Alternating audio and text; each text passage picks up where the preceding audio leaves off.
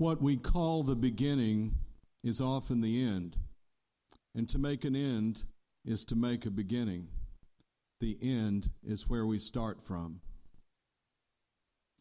These lines from T.S. Eliot's 1942 poem, Little Gidding, highlight the paradoxical nature of what we are doing here at the beginning of Advent, at the beginning of the church year. We begin a new venture in our life with Christ and with each other when the calendar year is winding down, and as we move toward the darkest time of the year, before the light starts returning at the end of December. We make a beginning, yet the church appoints readings that have us thinking about the end, when Christ will come in glorious majesty to judge both the living and the dead. To make a good beginning, we must think of the end, both the end of what has gone before and the end that is to come. This gives cosmic significance to the present moment, helping us realize what time it is. It is, as today's readings declare, the moment for us to wake from sleep.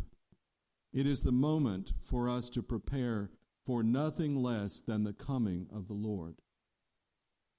We cannot have the Christmas celebration we are meant to have, a heartfelt embrace of the newborn King, unless we have in mind that the end will come, that we will actually encounter him crucified and risen.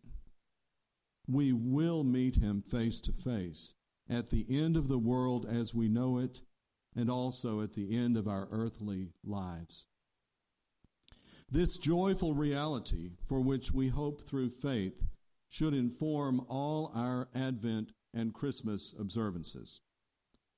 Let us not be content with a merely sentimental approach to the holidays, a gazing at the baby in the manger that does not challenge us and bring us to a new place in our relationship with God and others. This is a time for ending old ways that do not give life and for seeking the living Christ who has come and who will come at the end to be our judge and our friend. A friend who freely gives us nothing less than the immeasurable love of God, which is life itself.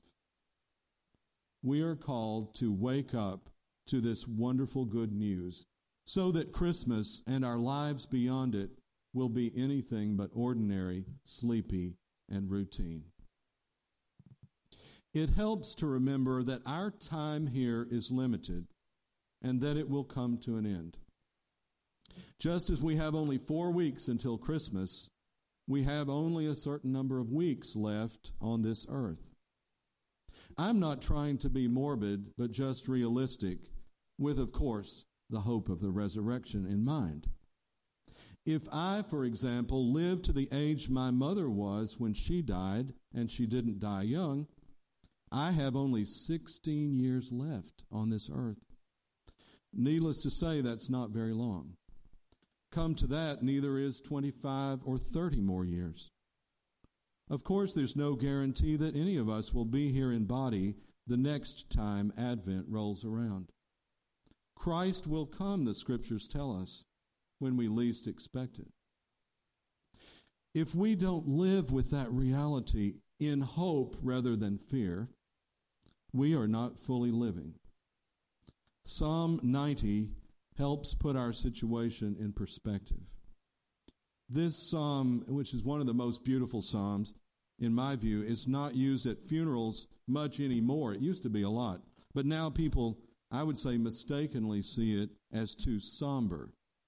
But this psalm gets to the heart of the matter when, after reflecting on our mortality, it prays, So teach us to number our days that we may apply our hearts to wisdom.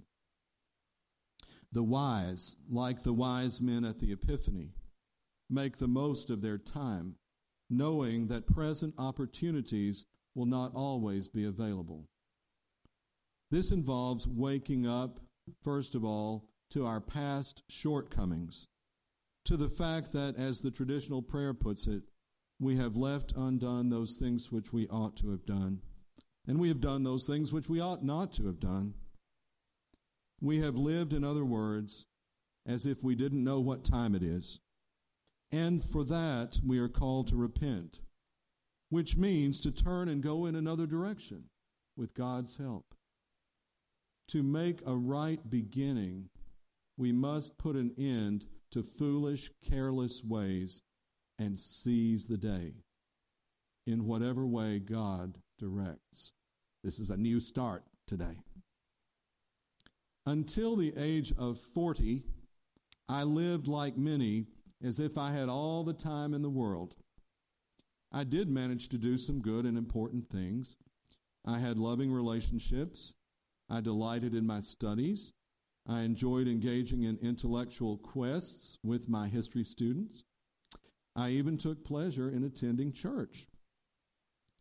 But the year after I turned 40, just a very short time ago, of course, I, I, began, I began to feel that something was missing. Just the fact of turning 40 focused my mind and helped and made me realize that I wouldn't be around forever. That same year, a dear grandmother died who had done much to shape my identity and to lead me closer to Christ in the context of the Episcopal Church.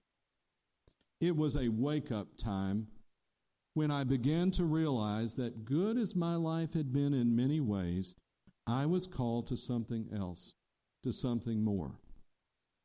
I began to realize that if I didn't seriously consider going into the ordained ministry, and ultimately if I did not pursue it, I would be, in effect, missing the boat that I was meant to be on. I would be dilly dallying and indulging myself rather than engaging fully with God and doing what I was called to do to fulfill God's purpose for me and for the church and world around me. Wake, awake, the Spirit said, for night is flying. It is time to get ready for the end. It is time to prepare for your encounter with the living God. Many of you have had your own versions of this call story, this nudging from God that just wouldn't quit. To go in a different direction doesn't mean everything in the past was bad, but now is a new day. And we wrestle with that. We try to hear the call and through grace follow it. And of course, following our callings is never easy. Change in a new direction usually entails sacrifice and even suffering. It involves launching into the unknown and going beyond our comfort zone. Yet, in following God's call, however crazy that call may seem, we are taking the road that leads to fullness of life and peace. According to Frederick Buechner, the kind of work God usually calls you to is the kind of work, A, that you need most to do, and B, that the world most needs to have done. The place God calls you to is the place where your deep gladness and the world's deep hunger meet by reminding us that time is short. Advent helps us focus on making changes which, while sometimes painful, will be life giving to ourselves and others. I think that's the true test. Is it something that will feed us and others? We're hungry. You know, and if we just pray for a minute, think for a minute, we realize that hunger and we trust that God can meet that hunger, partly by giving us maybe something new to be and to do. In our efforts to listen anew to God's call this Advent, it is useful to think prayerfully about what, in popular terms, is called a bucket list. I'm not talking about a list of pleasures to fit in before our flesh melts away. I'm thinking of what we must do in order to feel at the end of our lives that we have not missed out, that we have used our precious time and energy to do and be what gives the most life to us and to those around us. With that in mind, this year, I'm committing myself to a little Advent discipline. Every day of the season, I plan simply to contact with a card or an email message or a phone call someone God has put in my life, but with whom I have been too out of touch for whatever reasons. Nothing is more important under God than the people God has given us to love. This season is a time to get outside ourselves, reaching out to others. If that means we have to cut corners with our decorating or cooking or shopping or even cleaning, then so be it. First things first, Advent tells us. Ultimately, our time here, however much we have left, is not about checking things off a list or doing a certain amount. It is about letting God prepare our hearts for fuller eternal communion with God through the grace and mercy of His Son and in the fellowship of the Spirit. As the Christmas carol says, let every heart prepare him room, and heaven and nature sing. How we relate to our brothers and sisters and to creation as a whole is central to that preparation. It's not the preparation itself, but God uses our attempts to perceive and pursue our callings to bring us where God wants us to be. And thanks to God's redeeming love and power, we don't have to worry about there being any unfinished business.